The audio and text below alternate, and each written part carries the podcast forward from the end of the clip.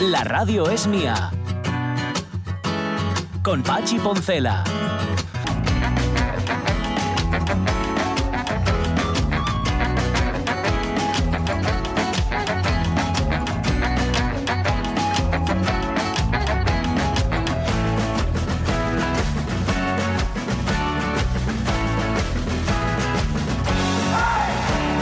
Las 11 y 7 minutos de la mañana, ¿qué? Enganchada Chabel, ¿eh? Sí, sí, sí, sí. Ay, ay, es ay. que estoy alucinada con las ofertas que hay en la red. Que, atención, es que el mundo Chabel es un mundo muy grande Sí, sí, y una familia muy amplia.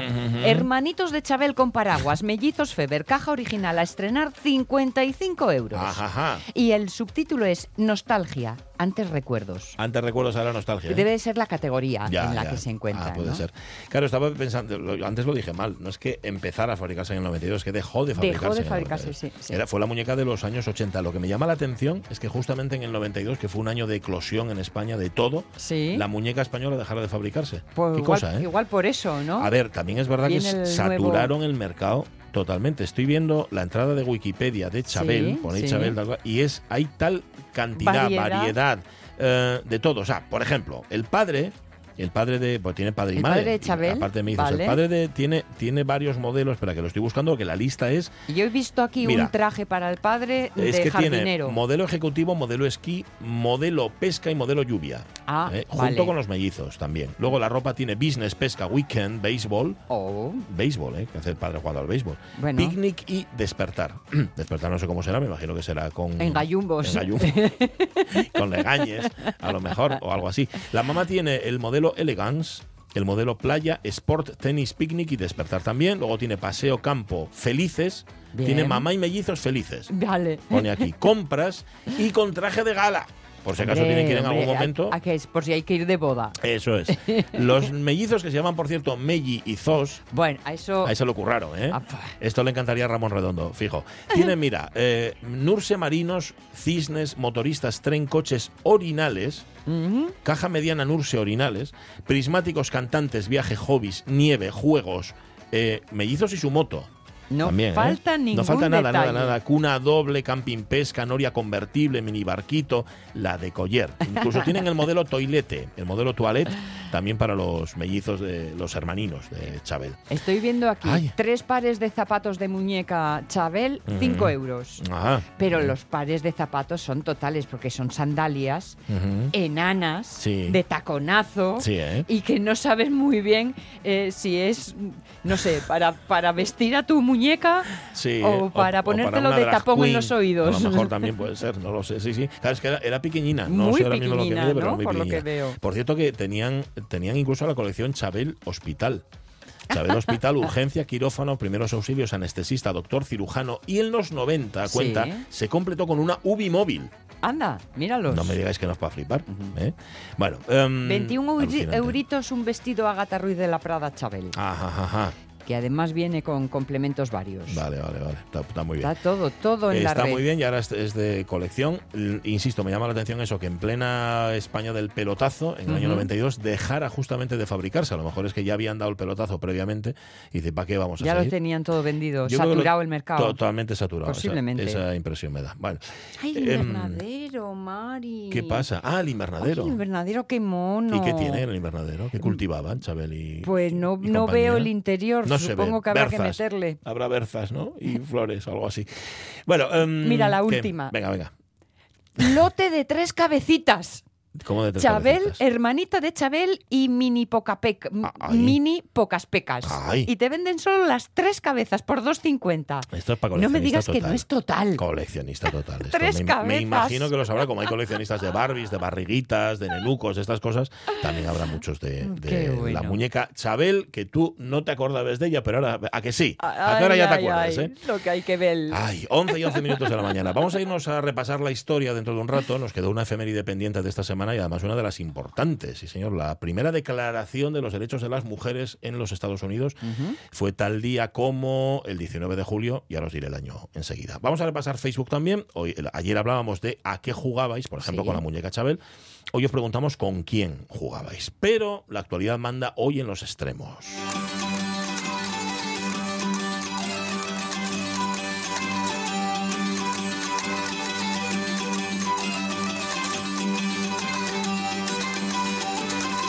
Justamente acabo de entrar, fíjate, en la página de 112 Asturias que Sí. conviene, conviene consultar cada cierto tiempo, no solamente a los que estamos en los medios, sino a la población en general, 112asturias.es y ahora mismo el riesgo de incendio es moderado, en el resto de Asturias es bajo, es eh, moderado en la zona suroccidental de Asturias, justamente donde está Miguel Trevín, con el que luego vamos a, a contactar. Había, no obstante, focos que estaban todavía activos y aunque sabemos, sabemos que hoy está de vacaciones, no podemos evitar preguntárselo al gerente del Servicio de Emergencias del Principado de Asturias. Óscar Rodríguez, ¿qué tal? Muy buenos días. Hola, buenos días. Le cogemos de descanso, pero me imagino que estará al tanto. Mm, em, ¿Cuál es la situación ahora mismo de los incendios en Asturias? ¿Está todo controlado? Sí, sí, sí, es muy buena, afortunadamente, y se acaba de, la consejera de presidencia acaba de desactivar la situación cero y en fase de emergencia y volvemos a pasar a la fase de alerta, que es una fase preventiva. Bueno, Ahí está bien. Además, hoy, por ejemplo, en Oviedo nos hemos amanecido con, con, con el chi- eh, vamos, con el calabobos nuestro. Sí, con el orvallo. Con el orvallo. Y eso Este suavín, suavín, también. y eso ayuda mucho. Han bajado las temperaturas. Bueno, queríamos hablar con Óscar Rodríguez de algo que muchas veces decimos en los medios de comunicación Sí. y que no sabemos exactamente qué significa. Nos ayuda a entender. Cuando hablamos de la generación de, inc- de incendios y las distintas generaciones de incendios que existen. Óscar Rodríguez, ¿esto qué significa? Cuando hablamos de generación de incendios, ¿esto qué es? Bueno, pues estamos hablando un poquitín del régimen de clasificar, ¿no? es una un régimen de incendios, ¿no? Pues bueno, pues que partió de Cataluña, de pues el responsable de los incendios forestales principalmente y bueno, pues una autoridad mundial en tema de incendios forestales que se llama Marta Estelnau Ujú. y pues empezó a hablar de las generaciones en el 2008 ya y, y en base a ello es, una forma de clasificar, de hacer un régimen de incendios eh, por la evolución que ha tenido los incendios pues de- desde primeros de- del 2000 principalmente.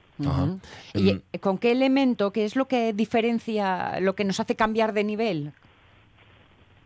Bueno, pues puedo hacer un pequeño resumen para que, para que Sí, claro. se entienda.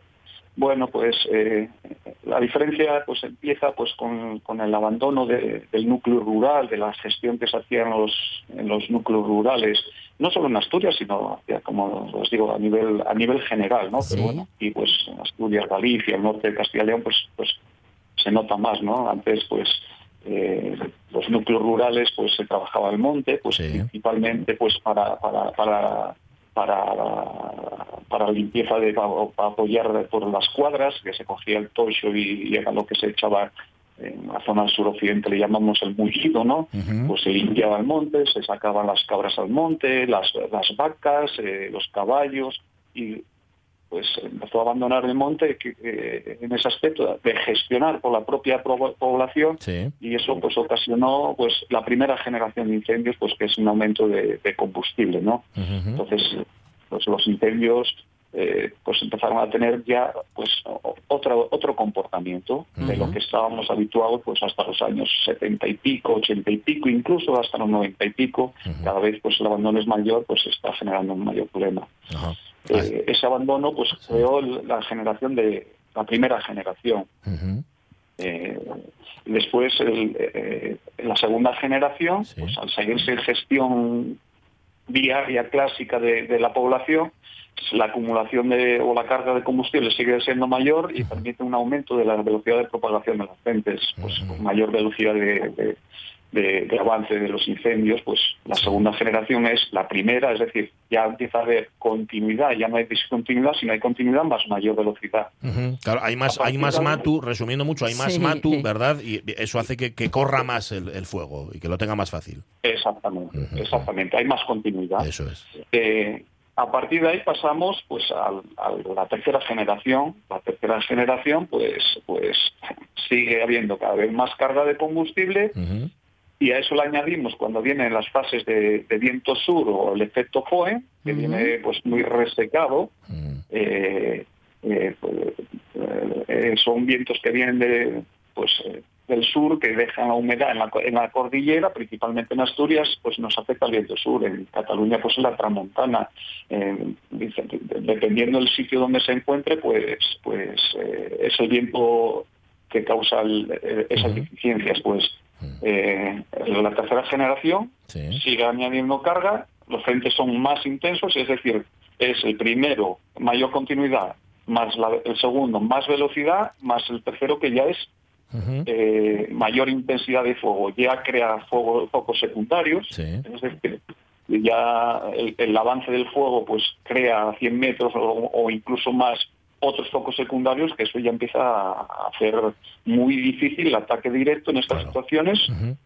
y pues hasta lo clásico que teníamos de los cortafuegos en esta tercera generación, pues ya no nos vale, porque los Ujú. focos secundarios nos saltan los cortafuegos, ya nos crean el fuego Ujú. eh, más adelante de, de los cortafuegos. Ajá. Y eso solo la tercera. O sea, el, el- el avance está es siendo tercera. de, de- de ponernos muy nerviosos, la verdad. A ver, la, la- la cuarta, ¿cuál se- cuál- ¿qué sería? Pues la cuarta es la primera, la segunda, la tercera, es decir, la primera es la continuidad, la segunda es la primera más la velocidad, la tercera es la primera más la segunda más la intensidad y eh, la cuarta es cuando en- entra en juego pues las emergencias de protección civil, es decir, el abandono que está produciéndose en la zona rural, Sí. los prados que, que los núcleos rurales antes eran pues la gran defensa que tenían los pueblos, pues Claro. eh, se marchó, la gente se está marchando o está falleciendo y los prados se están convirtiendo en monte. ¿Y qué problema tenemos? Pues el interfaz. En otros sitios se llama interfaz forestal urbano, aquí nosotros el problema en Asturias es el forestal eh, rural, es decir, los pueblos. ¿Y qué pasa? Que eh, genera incendios ya con, con- con un ambiente de fuego potente, focos secundarios ya masivos, Sí. y los, los medios de extinción ya no tienen que dedicarse a hacer la extinción directa, sino a defender los pueblos. Entonces, ya estás derivando recursos que, que- que tenías que, que tener Claro. en la extinción. Porque con, esa, eh, con ese abandono de, de las prácticas agrarias, lo que ha hecho el bosque es acercarse a las casas, ¿no? El matorral se ha acercado Claro. a las casas y por lo tanto el fuego también se acerca a los hogares. Exactamente. Principalmente por los pueblos, ya empiezan, si lo veis estos días en Galicia, que quemaron Sí. casas por los pueblos, Sí. Y aquí ya quemó una también en el Valledor en el 2017, en el Ah, 2011, Uf. ese problema va a ser cada vez más acuciante. Cuando se den las condiciones, pues más, más acuciantes.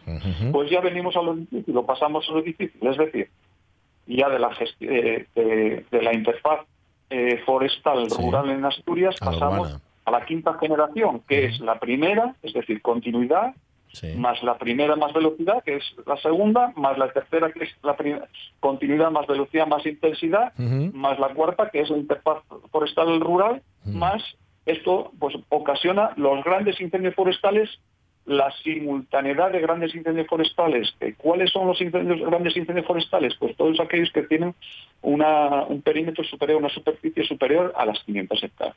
Nos pasó a nosotros en el 2017. Ujú. 2017 Sí. Con, con el huracán Ofelia, que tuviéramos aquel día que no había amanecido en Asturias, Sí, es verdad. Uf. pues tuvimos Ujú. seis grandes incendios en un radio de 23 kilómetros. Pues eso, desgraciadamente, pasó y, y- y- y- y lo peor es que va a volver a pasar. Entonces, con incendios ya, unas condiciones de sequía, como pasaron en 2017, que desde primavera había llovido muy poco, que se juntó con la, con la llegada de un huracán Ofelia por toda la costa atlántica y afectó a Portugal, Galicia y Asturias de una manera Sí. brutal. Eh, en este caso, eh, eh, aquí pues la, la- la cooperación entre las diferentes agencias, es decir, el Estado, las comunidades que no tengan esos días ese, e- e- ese problema, Ujú. pues ah, tampoco hay que defender cantidad de poblaciones, intentar detener el incendio, que va a ser prácticamente imposible, pero va a haber cantidad de poblaciones o vamos, núcleos rurales en auténtico peligro, como nos pasó en 2017. Pero atención que esto todavía puede empeorar porque Sí. todavía nos queda un Es que sexto me da miedo preguntarle por la sexta, Oscar Rodríguez. ¿Cuál es la sexta generación? ¿Qué, qué incluye? ¿Qué implica? Bueno, pues la, la sexta es la suma de las cinco primeras. Sí. más el cambio climático que nos está afectando, que ya crean Claro. tormentas de fuego. Por ejemplo, en, en Pedrogao, en Portugal, Sí. en el 2017 que se habían, eh, los habían cogido en el medio de las autopistas cantidad de gente escapando, pues eso es, crean ya, eh, genera, pues bueno, es debido a, a bosques totalmente estresados, disponibles para quemar, Sí. y la, la intensidad liberada en estos casos permite al incendio dominar la meteorología del entorno y crea unas Ah. condiciones de tormenta tal cual como una tormenta normal Sí. y unas propagaciones extremas eh, creando focos secundarios de más de dos kilómetros de distancia, de dos mil metros.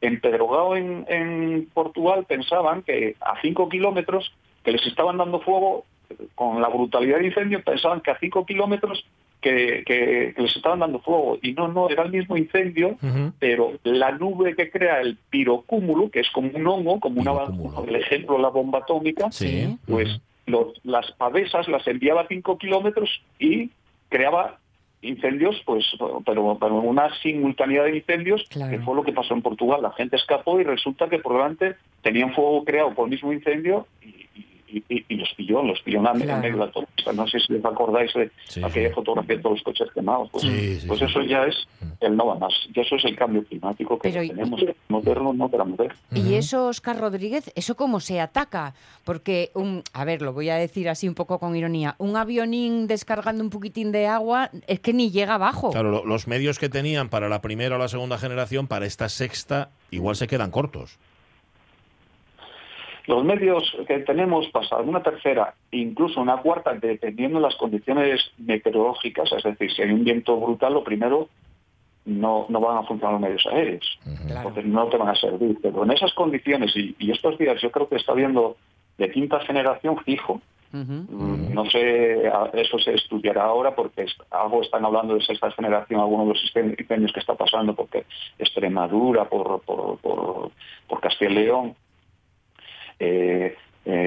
vamos, los medios aéreos, no, en, esas condiciones, lo primero, ya solamente el humo, esa nube no te deja trabajar. Es, Claro. es, eh, tirar billetes de 500 euros y no, no, te, no te va a valer. Es decir, hay que trabajar a muy a muy largo plazo, es decir, esperar el incendio en aquellos sitios que sepas que puedas que puedas pararlo eh, o, o reducir la, la intensidad. Entonces lo que hay que hacer es un trabajo preventivo brutal, Claro. brutal de, de prevención, de descargar los, los bosques de eh, combustible Claro. y buscar eh, eh, puntos estratégicos de gestión. Es decir, es un trabajo mm, de planificación y organizativo previo para decir, pues bueno, cuando tengamos un incendio en esta zona, Sí. y por ejemplo ahora en Canas de Narcea, pues decir, eh, ¿a dónde, un día de unas condiciones brutales y tenemos incendio, ¿dónde lo podemos parar? Pues en, en aquel sitio, trabajar en, en- en tal sitio de la montaña, eh, donde eh, descargar totalmente de combustible y decir, cuando nos llegue aquí, lo vamos a parar. Intentar que los pueblos, que lo estamos haciendo en Asturias en ese aspecto, concienciar y formar y sensibilizar a la, a la población rural de que, de que muchas veces lo mejor es confinarse y que defenderse, vamos, en- dentro del pueblo, eh, intentar tener esos núcleos rurales un poquitín limpios, con una distancia suficientemente limpios y eh, hacer un poquitín de autodefensa. Claro. Es que no hay otra solución, porque eh, es lo que nos viene. Lo que llama la atención, lo que llama la atención, Oscar Rodríguez, es que está hecho el diagnóstico, sabemos hacia dónde vamos y sabemos la solución y qué es lo que habría que hacer para solucionarlo y sin embargo eh, no se hace. Me imagino que no es por falta de voluntad. Tendrá que ver con qué, con falta de medios, con que esto cuesta mucho, porque, con que hay que empezar con la concienciación, como nos decía. Es, es a ver, en- yo os puedo decir exactamente que hay que tener iniciativa Sí. y, y ponerse a ello. Yo os puedo decir que en- aquí en la zona de Cangas de la Cea, que precisamente debido pues a la orientación de las cordilleras, toda la zona de los occidentes, donde mayor problema tenemos que pueda pasar y está pasando, eh, se están haciendo a través del Grupo de Desarrollo Rural y del SEPA eh, y de la Consejería Rural, estamos eh, formando y previniendo, previniendo eh, concienciando a, la- a la- a aquellas poblaciones, empezamos con las, aquellas poblaciones que están a más de 30 minutos de, de los parques, del Parque Bomberos de Cangas de Narcea, para, eh, para informarles de qué tienen que hacer, no solamente para incendios forestales, eh, también, por ejemplo, porque si se les quema una sartén o se inicia una sartén cuando, cuando se está cocinando, pues que sepan qué hacer, porque si eh, el parque de bomberos está media hora, pues Claro. en media hora, Vamos, ardió todo. Sí, Ujú. sí, sí, sí. pues, pues lo mismo nos va a pasar un incendio forestal de estas características. Ujú. Si llegamos a la, al cinco, a la, a la generación quinta, vamos a tener no un pueblo, unos cuantos pueblos en peligro, y alguno pues seguramente no va a tener medios. Pues entonces lo que estamos intentando también a través de la concienciación y la, la- y la formación, pues que esos pueblos tengan unas bocas de riego operativas, y- y aquellos que las tienen ya, que hay muchos que las tienen, hacer una revisión y enseñarles a cómo, cómo actuar con la manguera, por lo menos pues, para defender su casa y su físico. Son, recep- eso, eso- eso se está haciendo ya. son receptivos, Pero, eh, vamos a eh, ver. Oscar Rodríguez, son receptivos los, los sí. Muchísimo, muchísimo. La CTA estuvo en, varias, en varios pueblos en, en- en esas jornadas que estamos haciendo por los pueblos y la verdad que es súper receptivo. Ves a las personas mayores tirando de manguera, haciendo, escuchando. Incluso también eh, con el tema sanitario, cómo hacer una RCP. Es que estamos haciendo ese trabajo en conjunto, que Sanidad también está involucrada. Y ahora lo que nos falta es trabajar, eso tiene que ser el medio rural que tiene que trabajar en los puntos estratégicos de gestión para que cuando tengamos ese incendio, decir, pues mira, no vamos a atacar el incendio porque es inútil y lo vamos a esperar en tal punto. Claro. Eso es lo que nos falta por, por, por repetir. Bueno, y la prevención como, Importantísimo, como importantísimo. línea de acción realmente eficaz. ¿eh? no, no, no luego ir a- con los paños calientes. Fundamental. Óscar Rodríguez, gerente del Servicio de Emergencias del Principado de Asturias. Le agradecemos que nos haya dedicado estos minutos en su tiempo de vacaciones. Un abrazo muy fuerte y muchísimas gracias. Buen día. Muchas gracias. Un placer. Muchas gracias, sí, sí. Pues sí. Eh, el índice de incendios hoy es bajo, pero mañana van a subir las temperaturas. Exacto, este Mañana cambia todo, no va a llover, todo lo contrario. Con lo cual, si vais a la página del 112 Asturias, Mm. 112asturias.es, os encontráis con que el nivel es moderado o alto en buena parte, en, en todo realmente, en todos los concejos del Principado de Asturias, entre moderado y alto. Claro, si suben más las temperaturas ya nos ponemos en muy alto. Esto lo digo por quien de manera... eh, ¿cómo decirlo? Bastante inconsciente, hace quemas. Me- Y esto no me lo estoy inventando. Esto, quien, no, me está, ¿qué más da? Está, tengo yo controlado. Y coge Sí, la hierba que sí. tiene y ponse a quemar. Estoy así, pero además no estoy, no estoy hablando de alguien que viva en el, en el campo o, o que, o que tenga un. No, o- generalmente no, no, suelen ser- Uno de, fi- uno de fin de semana. Eso Que es. soy yo más los, listo que los nadie. rurales de fin de semana. Eso, ¿eh? no, no hagáis, perdón, voy, voy a utilizar una expresión para que se entienda, no hagáis el pijo, ¿vale? estoy así, estoy así. Sí, pero lo Ay. de la- eh, los animales al monte para que coman y limpien, Mm, esto lo hombre. que no sé es cómo no nos lo estamos planteando de inmediato ya. Ya, ya lo sé. Y lo sabemos. Y Claro sabemos cómo hay que hacerlo. que claro no que lo hace. sabemos. Vale, pues una conversación muy, muy interesante la que acabamos de mantener con Óscar Rodríguez para em, Mm. saber en qué lugar estamos y cómo podemos salir de este sitio. de este No lugar. nos libramos en ningún punto de Asturias, pero precisamente en los extremos y sobre Sí. todo el occidental, Hombre. ahí está nuestro punto débil. Pues Por sí. eso en este tiempo de extremos hemos Nos hemos buscado ido ahí. a conocer los Justamente. in- 11 y incendios. 29 minutos de la mañana. Vamos a completar revista de presa, pero va a hacer una. Va a poner un separador, José. Ahora que se funden los plomos, mira. La radio es mía. Es que no sé qué peces hay ahí. A mí me da no sé que mucho muil. Y muil y muy mal tomado. El muil no encaja y muy bien. Me-. Metes con los tiburones toro en el acuario y acaba con ellos, ¿eh? ¿Dónde vas, Cansaleta? ¿Eh? ¿Qué crees? ¿El Caribe esto? Es la tortugona. Mira. Eh, la tortugona. ¡Galapagona! Con Pachi Poncela.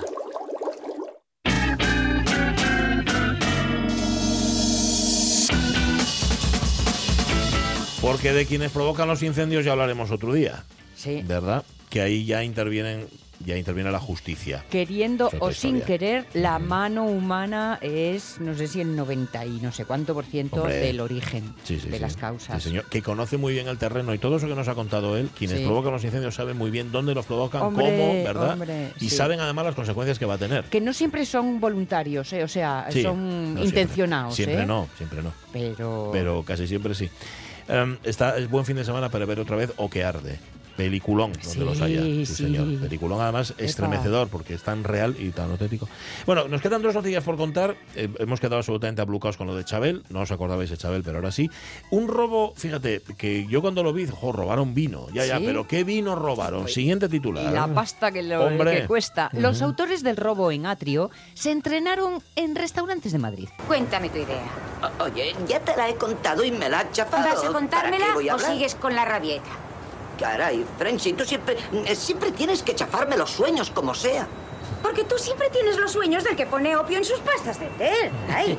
¿Me, me dejas que en un momento te cuente lo del banco? Tú no eres un ladrón de banco, Ray. Y dos años de vacaciones forzadas lo demuestran. Lo que no soy es atracador. Eso es lo que demostramos. Cu- cu- cuando atraqué aquel banco aquella vez, en fin, nos faltó experiencia. T- todos nosotros nos pusimos caretas de goma. eh, todos con la cara de Ronald Reagan. Y, y- y aquello fue un lío. Yo no sabía quién era quién. Normal, tienes que hacerlas de presidentes de los Estados Unidos, es que por el ejemplo. Cerebro cerebros lo que tiene, ¿eh? Sí, que a veces se lía un poco. Entonces, de Granujas de medio pelo, la peli que también tiene otro momento mm, mágico que hace mucho no ponemos, que es el para atrás, para atrás. Sí, es- También es estupenda. Bueno, Atrio sabéis que es un restaurante que está en Cáceres. Yo estuve en ese restaurante. Es el único restaurante así de muchas estrellas donde estuve yo. Ajá. Y es maravilloso. Las Sí, cosas ¿eh? como son. No me acuerdo qué comí, pero tú sabes que vas a los sitios no a comer, sino a la experiencia. Eso y la experiencia fue tan, experiencia. tan estupenda, tan estupenda. Bueno, total, que cuando me enteré que habían robado en Atrio, digo, madre mía, habían pasado años ¿eh? desde que fui yo la última vez, con lo cual no soy sospechoso de nada. Se llevaron a aquellos individuos 45 botellas exclusivas valoradas, atención, en más de 1,6 millones de euros. Ahí o sea, más nada, de millón ¿eh? y medio de euros en vino. Sí, sí. Y No, no- 45 botellas, que no 45 son cajas botellas. cajas No, no, no, de no. vino. Y jamás No. ni por la botella, ni por lo que hay dentro. Sí. ¿Eh? Bueno, eh, fue uno de los robos más comentados de los últimos tiempos y que acaba de ser resuelto porque, como sabéis, los autores fueron detenidos. Sí, Eh, los los pillaron, detuvieron el martes. pillaron. Se habían llevado eso, todas estas botellas, con las que recorrieron Europa tratando de no dejar rastro. Bueno, ahora se sabe, porque la Policía Nacional ha estado ahí em, em, investigando, que estos habían em, es- em, practicado en otros restaurantes. Es decir, habían ido a restaurantes de lujo y habían robado para adquirir precisión y especialización en ese tipo de delitos. Porque, claro, no yo lo mismo, yo lo que decía No cometer eso, no cometer Yo errores no soy. básicos. Yo atracador no soy. Yo pon- déjame que robe un banco y lo intento. Claro, también me los imagino intentando, viendo cómo, claro, cómo perfeccionas algo, tienen que pillarte para que perfecciones algo, ¿no? O sea, ay, aquí me equivoqué, tendría que haberlo hecho de otra manera. Vaya riesgo también el que corrieron. El caso es que no los pillaron. Por supuesto, iban a, a restaurantes del barrio madrileño de Salamanca, Sí. donde tres robos ¿eh? incluso habían perpetrado ya eh, de botellas muy, muy valiosas. Para que os hagáis una idea, aunque no te haces una idea, yo tampoco, eh, entre lo que robaron en Atrio había una botella de Chateau d'Yquem del año 1806, ejemplar único en el mundo. Solo esa botella Es la valía queda. 300.000 euros. Solo esa botella, Nunca, imagínate. nunca No, entenderé yo tampoco. esto. Yo tampoco. Si Mm, no me la puedo beber, ¿para qué la quiero? la tengo ahí, es como ya. porque- Y si me la bebo, tampoco pero bueno, parece que... a ver, es, es la idea de los coleccionistas. ¿Tú Sí, compre- sí, compran las muñecas de Chabel para jugar? No, las compran para tenerlas. Porque Pues si no va. vienen en el blister, valen la mitad de la mitad. No, hombre, totalmente. Sí, Claro. además es verdad, los coleccionistas tienen que Tiene ser. que ser todo sin Es- estrenar. Esto lo contaba con mucha gracia Jorge, Sí. eh, eh, ilegales, que decía que le gustan los soldaditos de plomo, pero para jugar con ellos. Claro. Y entonces los coleccionistas echaban las manos a la cabeza, pero ¿cómo? Los ¿Abriste? tocas. Ah, pero ¿cómo es posible? Vale. Pues nada, que parece ser que estos tipos practicaban eh, previamente. Lo que no sé, fíjate, los pillaron a ellos, pero no sé si el vino lo pillaron, si las botellas las encontraron. Esa es otra, que me imagino que Hombre. pillarlos, pillarlos, pues bien. Pero lo que querrán en Atrio, lo que querrán los dueños era, oiga, ¿y el vino? ¿Quién fue de él? En fin, Millón y medio de dólares, hoy de dólares, de euros. de euros, sí, que haré yo lo mismo. por, la, Manca, por, la, manca. por la paridad. Em, yo cuando me ponen una botella de vino muy cara en algún sitio Sí. que alguien se empeña en invitar, porque yo no compro botellas de vino muy caras, digo yo, no te molestes, Hmm. no te molestes, no voy a saber apreciarlo. Eso no, yo no lo tengo tan claro. Yo hay veces que compres una botella de vino de 3 euros y dices, coño, qué vino, perdón, qué Sí. vino más rico. Sí. Te ponen uno que cuesta, eh, no sé, 100 euros y uf, ahora tiene que gustarme. ¿eh? Recuérdate, recuerda que David Barro nos dijo en muchas ocasiones Sí. que, bueno, Ujú. si tú bebes de uno y bebes del otro, Notas la diferencia. Ya. Eh. Pero también hay veces que hacen catas ciegas, ponen a expertos en esto del vino y se la cuelan con uno de brick. bueno, Estas cosas pasan. Bueno, hay mucha, hay mucho snobismo con el vino y con todo, fundamentalmente. Vamos a con la última, mm, bueno, la última noticia, el último titular. Mira, el último titular, de hecho, vamos a poner antes la música que que lo leas tú, Sonia. Dale. ¿Qué dice el titular del diario El Comercio? despierta tras dos años en coma y revela quién trató de asesinarla. Es que además se llama Wanda Palmer, la, la protagonista. La protagonista que fue hallada moribunda en el sofá de su casa. Al principio la dieron por muerta, pero bueno, se dieron cuenta afortunadamente de que su pulso era débil, resistía, la llevaron a un hospital. Dos años después, esta mujer de Virginia Occidental ha despertado de su coma. Volvió a la vida y permitió desentrañar. Claro que esto, me imagino que el asesino estaría acongojado. Hombre, es que- viviendo en, en. Ay, en un. Que, en que además ris. tiene que poner cara de alegría cuando le digan. ¡Wanda despertó! Calla, calla. Claro, estará como cuando en Aquí no hay quien viva volvía Paloma a la vida después del. Bueno, volvía a la vida, estaba viva. Después del coma Sí. y, claro, ya había cambiado todo a su alrededor porque Juan Cuesta se había casado con Isabel. Bueno, todo esto. Por cierto, cuando queráis, aparte de, de lo que vamos a hacer el lunes que viene con Verano Azul, Sí. del reto, yo me presto también a un reto aquí no hay quien viva.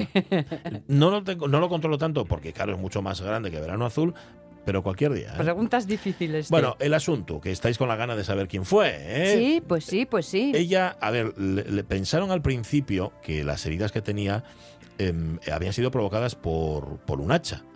Pero claro, no tenían un hacha, no tenían pistas, no sabían por dónde avanzar. La mujer todavía no habla.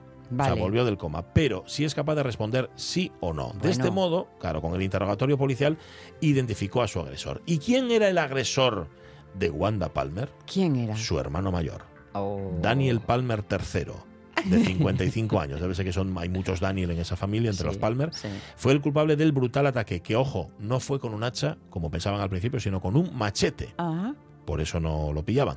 La abandonó ahí en su sofá, dándola por muerta, lo han arrestado ya y la fiscalía ha presentado cargos contra él por intento de asesinato. pero Daniel, como hermano, habrás ido a visitar a Wanda un montón de veces al hospital. Venga, hombre. No, llorando mínimo. Uh, Y haciendo el, el golpes de pecho, sí. de todo y todo. Pues igual tenías que haber rematado el asunto. ¿No? Sube la música. La enfermera muerta ha hablado.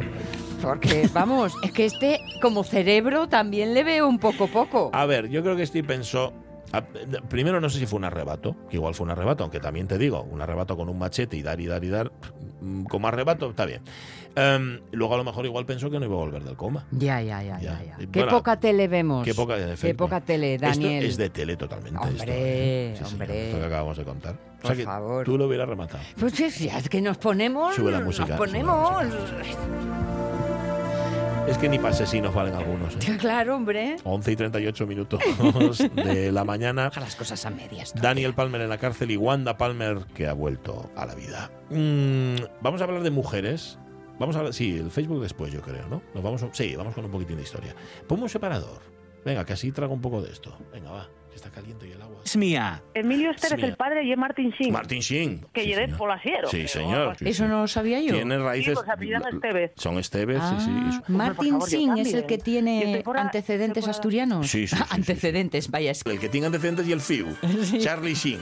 Ese sí que tiene antecedentes. Con Pachi Poncela. Bueno, 19 de julio, es decir, que fue hace eh, tres días.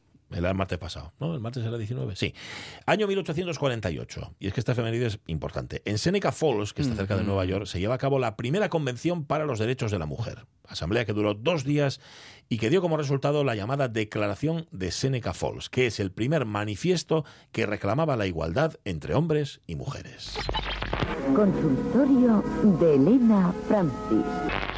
El bienestar de una familia solo puede lograrse con el esmero de la mujer auténtica ama de casa. Las niñas suelen ser mujeres muy pronto. El espejo las atrae poderosamente y ya ha empezado la función de maquillarse. Ahora ya es todo un hombrecito.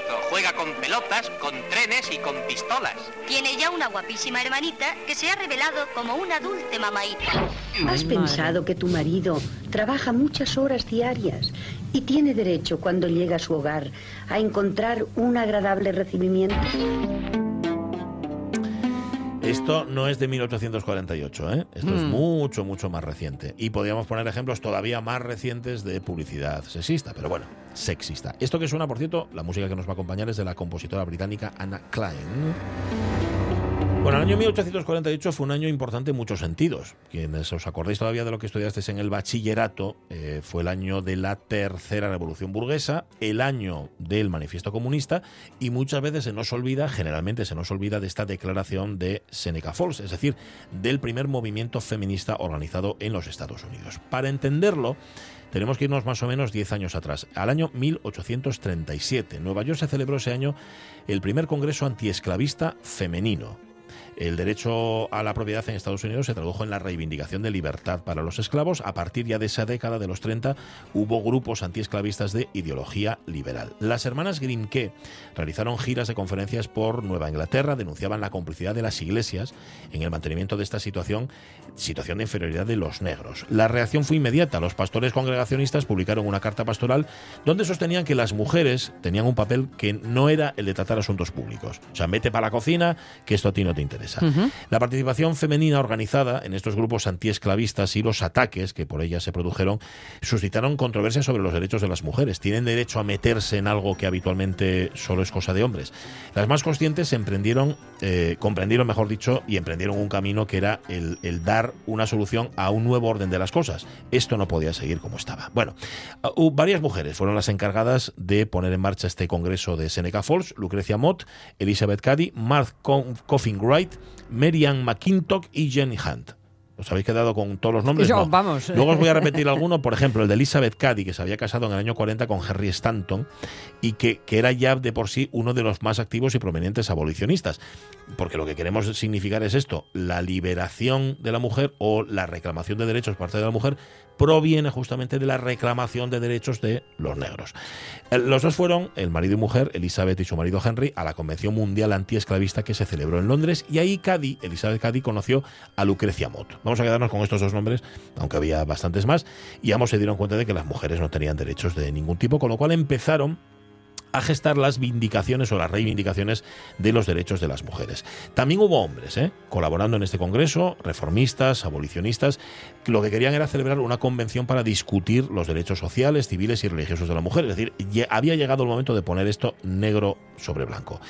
Hasta 300 mujeres, dicen algunos que llegaron a asistir, aunque otras cifras no son tan optimistas. Bueno, lo más fácil es que hubiera 70 aproximadamente. Pero bueno, en otras versiones, por darle, me imagino, más pisto, Bueno. ponen 300, 70 mujeres y como 30 varones. Ruido y fuerza como si fueran 300. Eso es verdad. Sí que Son- cubrieron. sonaron mucho y si no, veréis las consecuencias. ¿Cómo ha dicho, señorita? Que, que quiero ser empleada de obras públicas como usted y ganarme mi pan y el de los míos. Ser un empleado usted. Una mujer trabajando en una oficina. Mi familia y yo tenemos que comer. Calle, calle. Pero se da usted cuenta de lo que está haciendo. Pedir trabajo como si fuera un revolucionario. Si usted no me consigue este empleo, habrá hecho de mí una tunanta. Una tunanta, dice. En efecto, de aquella reunión, fueran 300 o fueran 100 o fueran 70 o las que fueran, salió la llamada, en principio, me encanta el nombre, Declaración de los Sentimientos. Así la bautizaron las dos, Mott y Cady, que se basaba en la Declaración de Independencia de 1776. 68 mujeres y 32 hombres firmaron esta Declaración de los Sentimientos, que fue la semilla de un proceso que llega hasta nuestros días buscando el objetivo final, que es la igualdad real. La Declaración de los Sentimientos empezaba así. Decidimos que todas aquellas le- leyes que sean conflictivas en alguna manera con la verdadera y sustancial felicidad de la mujer son contrarias al gran precepto de la naturaleza y no tienen validez, pues este precepto tiene primacía sobre cualquier otro. Decidimos que todas las leyes que impidan que la mujer ocupe en la sociedad la posición que su conciencia le dicte o que la sitúe en una posición inferior a la del hombre son contrarias al gran precepto de la naturaleza y por tanto no tienen ni fuerza ni autoridad. Con lo cual iba contra natura. Que Sí. a las mujeres no se les concedieran los mismos derechos que tenían los hombres. No podían votar de aquella, ¿eh? las ciudadanas, bueno, las estadounidenses, que era donde se celebraba esta convención, tampoco podían tener ningún tipo de propiedad, estaban subordinadas totalmente y durante toda su vida a las decisiones del hombre, primero por la figura del padre y después por la del marido. Primero dependían del padre y luego se casaban. Quienes crearon una constitución y, eh, por lo tanto, la mayoría de los ciudadanos que vivían bajo su amparo, fueran hombres o no, creían que las mujeres eran, comillas, infantiles e incapaces de tener pensamiento independiente. Mira lo que, lo que escribía Charles Darwin mm, sobre las mujeres. Decía, la mujer parece diferir del hombre en su condición mental, principalmente en su mayor ternura y menor egoísmo. Empezamos modelo sándwich. Sí, sí. Empezamos por lo suave. Eso es, eso es. Qué bueninas son, ¿Eh? qué bueninas son. Estupendas. De ahí, por cierto, bueno, ahora seguimos leyendo a Darwin, que la mujer sí pudiera ocupar determinados puestos en la sociedad, que era el de maestra. Ser profesora sí, porque inculcaban enfermera. esos... va- Y enfermeras también. Claro, pero bueno, a partir de- pero ya ser médico, por ejemplo, o, o ser presidente del gobierno, pues eso ya quedaba para los hombres. Pero mira, la mujer siguiendo sus instintos maternales, dice Darwin, despliega estas cualidades con sus hijos en un grado eminente. Por consiguiente, es verosímil que pueda extenderlos a sus semejantes. El hombre es el rival de otros hombres, gusta de la competencia y se inclina a la ambición, la que con sobrada facilidad se convierte en egoísmo. Estas últimas cualidades parecen constituir la, la mísera herencia natural. Está generalmente admitido, dicho por Darwin, que en la mujer las facultades de intuición de rápida percepción y quizá también de imitación son mucho más vivas que en el hombre. Más algunas de, más algunas de estas facultades, al menos, son propias y características de las razas inferiores y por tanto corresponden a un estado de cultura pasado. La principal distinción, sigue diciendo Darwin, en las facultades intelectuales de los dos sexos se manifiesta en que el hombre llega en todo, en todo lo que acomete a punto más alto que la mujer. Así se trata de cosas en que se requiera pensamiento profundo o razón, imaginación o simplemente el uso de los sentidos y de las manos. Vamos, que las mujeres son muy intuitivas pero no son listas. Buah. ¿No? Es fácil ser un atleta de éxito y de alto standing si no te dejan entrenar. Claro, déjame que entrene y ya verás cómo soy capaz. Claro. ¿Cómo voy a tomar decisiones si nunca me... Bueno, y aparte que no, ¿cómo que no tomo decisiones? ¿Quién manda en casa? Es decir, ¿quién manda la casa? ¿Quién la organiza? Mm. ¿Quién se encarga de la economía? Que es ni más ni menos que eso, la administración de la casa. Les mulleres. Bueno, evidentemente esta era la situación, el caldo de cultivo en el que se de- eh, realiza esta, esta convención. Denunciaban las mujeres que participaron que estaban civilmente muertas, que civilmente no tenían ningún No tipo de derecho social. ni participar en elecciones, ni ser representante electa, ni nada de nada, y políticamente eso significaba que no existían. El marido era una especie de propietario de la mujer. En caso de separación, a quien se le otorgaba la tutela de los hijos era al hombre, que tenía un código diferente de moral. La asamblea de Seneca Falls marcó el comienzo de una larga lucha por los derechos de las mujeres.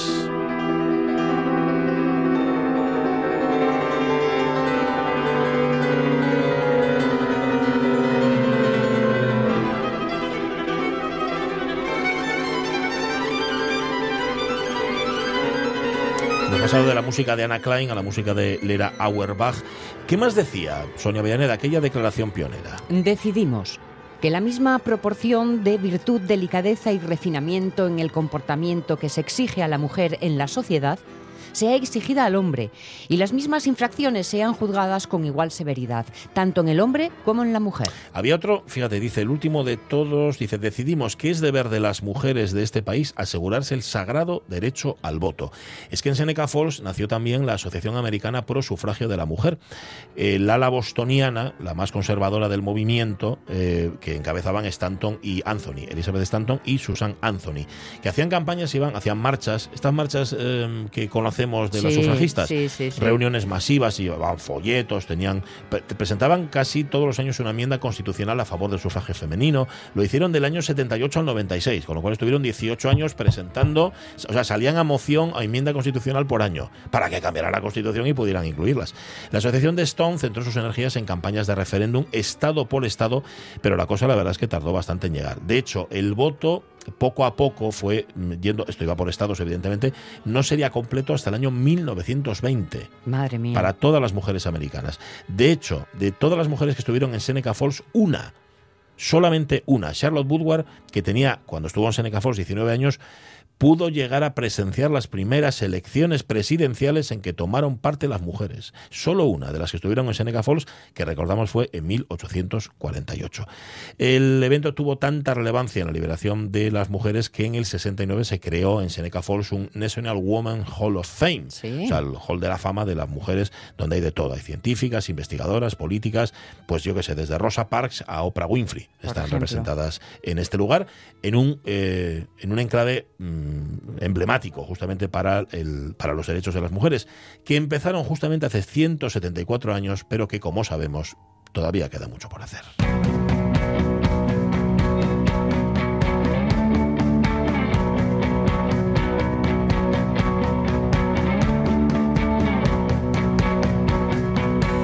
No soy de la estirpe de ese cazador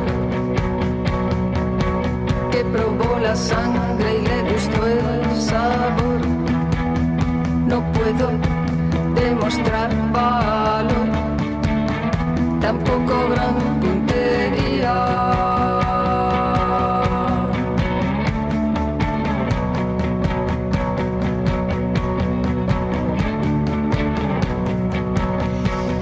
Verdad es que si ese es un, de alguna forma el inicio de una lucha, los eslabones han ido mm, prendiéndose a continuación y si estamos hablando de hace 174 años, pues mira, em, no tan lejos como los pasados años 70, los del pasado siglo, Sí. os recomiendo la serie de Mrs. America, Mm. que eh, de alguna forma mm, reverdece esta pelea. En, es- en este caso era el proyecto de, de la enmienda de igualdad de derechos. Y que eh, en la miniserie de la que os hablo, que de HBO, lo que nos cuenta es la vida de una política conservadora que se oponía a esto porque decía, bueno, nos van a obligar a ir al ejército, nos van a obligar a... eh, a no, a ver, no, no se trata de obligar, se trata de tener derechos, Claro. no de tener obligación. Derechos eh, que van emparejados con los deberes. Claro, generalmente, claro. Pero es que, es que los derechos y los deberes van juntos, esto es así. Os Así funciona. recomiendo la serie, entre otras cosas, porque, por ejemplo, una figura que aparece reflejada de forma muy evidente es Gloria Stein, Ujú. que, es- que sabéis que ha sido premio princesa de Sí. Asturias, con lo cual, bueno, conocerla un poco, un poco más de ce- cerca. Y porque la política conservadora está mm, es Kate Blanchett. Ay, y amiga amigo, mía. eso. Mi amigo mío. Bueno, eso es un. Eso, ya Eso solo ya- por eso. esta- tienes que haber empezado por ahí. ¿Cómo se llama la serie? Miss. Miss, Mrs. América. Mrs. América. Pues nada, para no perdérsela. Fantástica. Está sonando Cristina Rosenbinge, por cierto. La flor entre la vía. y tampoco el ángel exterminador, ni Judas, ni tu Salvador. La declaración de Seneca Falls tal día como el martes pasado, 19 de julio de 1848. No queríamos dejarlo en el tintero, una efeméride tan destacada y tan importante. Tampoco queremos dejar en el tintero lo que nos habéis contado. Ayer, ¿a qué jugabais? Y hoy, ¿con quién jugabais? A veces soy un imbécil. Hasta cuando era niño daba por hecho que todos debían jugar a lo que a mí me gustaba. Y me ponía furioso si no lo hacían. Hay que seguir el juego, es inútil lamentarse.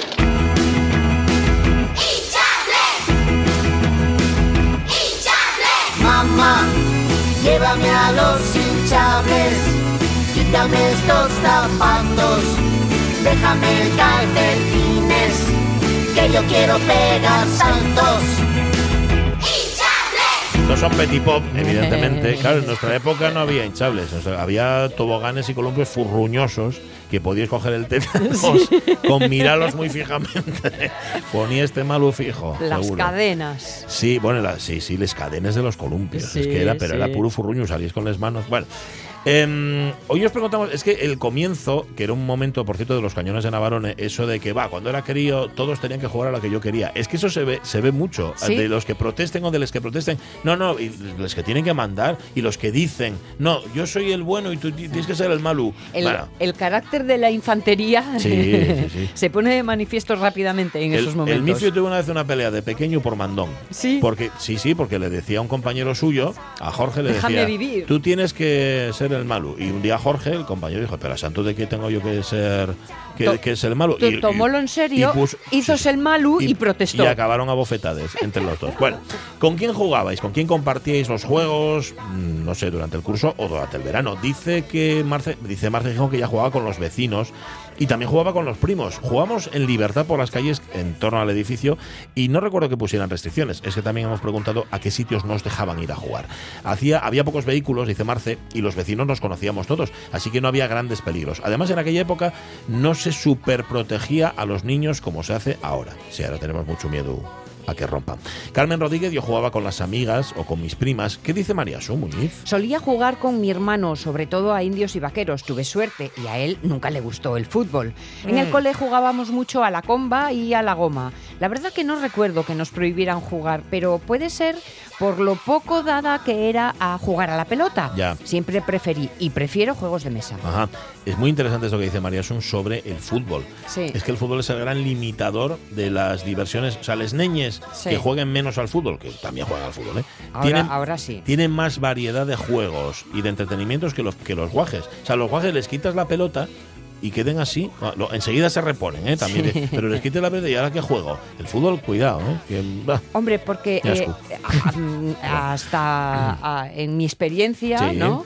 Los nenos eran de acción, de correr, Mm, sí. sea detrás de una pelota o sea detrás de entre ellos. Sí. Y las nenas eran más, pues eso, de que sí, los cromos de la palma. Sí. Hombre, cuidado, ¿eh? Que también teníamos De la todo, comba y la goma. Sí, sí, sí, y ahí hacías ejercicio como una yo, campeona. mira, yo para eso, si, si hacemos este, esta, yo siempre fui muy nena. Muy nena, porque yo- a mí nunca lo de correr, nunca me gustó, lo de meterme a, a- a pegarme por un balón, tampoco me interesó. Y como tenía hermana, a mí los cromos de la palma me pare- bueno, me entusiasmaban. ¿Y sabes lo que me Pero entusiasmaba? y para jugar en casa con la mi hermana. Lo que me encantaba a mí, de verdad, de verdad, eran las mariquitas. Sí, ¿Te acuerdas? Las que se sí, vestían, que sí, te ponías el vestidín. Me parecía, y la, mi hermana tenía una colección inmensa de mariquitas y a mí me gustaba ponerme a jugar con las mariquitas. Me parecía fabuloso. A mí de las mariquitas lo único que me gustaba era recortarlas. Y luego vestirles, ¿no? Luego ya... A, a mí me parecía mágico. El el- mundo el que muñe- pudieras cambiar y luego veías, veías embragues también. Que, bueno, eso es otro tema. Dice Lucía Vázquez: cualquier niño de más o menos mi edad ya era compañero de juegos. Lo que más nos gustaba era lo que no dejaban. Claro, subir a los horrios, payares, casas abandonadas, el río, las escombrera de la basura. Ahí era donde subía Lucía Vázquez, justamente a jugar. Mario Yabona, ¿Qué pues dice? éramos dos en Pueblo, el mi primo y yo, así Ya. que ya sabéis. Bueno. Y jugar sobre todo a hacer trastaes, robar huevos de los gallineros, escondellos coses a los paisanos. Toma, estoy, eh. Vamos, y además, como solo había dos en el pueblo, ¿a quién echaban la culpa? Pues al uno o al otro. a los dos, a Mario Yabona y al primo. Estás Eso ac- ye. haciéndome acordarme, Mario, del primer corto de, de Bande, que se llama Malu. Ah, y que fíjate. es un Ah, neno no en, el, en, en el pueblo solo, Sí. aburrido, Ujú. pensando Y maldades. haciendo, haciéndoles o pensándoles. Ay, solo- haciéndoles, haciéndoles. haciéndoles también, como Mario Yabona. Igual está inspirado en hechos reales. Igual y primo de Ramón Lluís Bande. Pues vete tú a saber. Dice Roberto Cañal, que por cierto ya tiene premio, tiene el ramo de flores de Flores Bohemia de nuestra Susana Rubio, que está en la Avenida Colón, número 21 en Oviedo. Dice Roberto Cañal, en el mi barrio ya éramos milenta guajes y guajas, todos mezclados, no había problemas. Los mayores iban saliendo del grupo y entraban los más mozos. Juntábamos de unas, de unas cuantas calles. 9 de mayo, Cabeda, Doctor Casal, Covadonga, Campoamor, Manuel Pedregal, no está mal, ¿eh? No, Abarcaba no. en un perímetro bastante considerable. Fútbol, cascallo, la comba, la goma, dólar, carreres de chapes, peonces, banzones y lo que terciara. Salía una madre, daba un bocinazo y tú es para casa y mañana más. Claro. Esto era muy habitual A ver, jóvenes de ahora, eh, por aquel entonces pensad que no existía el centro comercial Salesas. Eso, no ¿eh? podéis ir a Y que aquella zona de Oviedo era otro mundo. Había mucho solar, ¿o qué? Sí, sí, no, Roberto nos lo ha contado más veces. todo praos. Que andaban por ahí. Aquello. Bueno. Oye, rematamos con Lojar, venga. ¿Lo Pues tienes? para Lojar, cuando jugaba con gente, que ayer nos hablaba que estaba sobre todo con los animalinos, Sí. jugaba con mi primo, que vivíamos en la misma casa, y con los vecinos de las casas de alrededor. Yo era un mandado, nunca impuse nada de nada. Criándonos entre praos y monte, ¿creéis que nuestros padres se ponían nerviosos por los sitios donde jugábamos? Hmm. Estaban pensándolo yo, sí. Estaba yo Estaba pensándolo yo, sí, sí, sí. sí. Postdata. Sí. Joven Sonia, ¿vemos radio con ruedina? Todavía no. Todavía no, todavía no. Estás buscándola. No, es que me mandó varias indicaciones y lugares posibles. Ah, sí. Y tengo que hacer el recorrido Vale, de vale, caza y busca. Pero yo no me, no me quedo muy claro. ¿La radio con ruedina y para ti o para tu madre? Para mi madre. Para tu madre, vale. Sí. Y para ti. Y no quiero ¿Vas a comprar tenga- dos? No, ¿Vas a no, comprar yo dos? tengo, yo tengo la mía de ruedina ruedina. del año la hiperpolka. Y sigue funcionando, ¿eh? Como una campeona. Y mira que me cae al suelo Ya, ya, una vez y otra. La obsolescencia ya es una cosa muy moderna. Les monto todo la- Mm. tu, tu, tu, y andando. si no, Eso sí, José, de y si vez no, en cuando, Rodríguez, de vez en cuando hay que abrazarla. Sí. Quiero decir, hay que hacerle un apretonín Ah. para que reencaje por dentro. Ajá, Cuando ajá. la posas calla, la aprietas así un poquitín Y ya funciona. y ya está. Madre mía, la antigua tecnología. Lo moderno no Mano de santo. Oye, gracias oyentes de la radio mía. A ver si luego tenemos tiempo y seguimos hablando de con quién jugaba y será las noticias de las 12.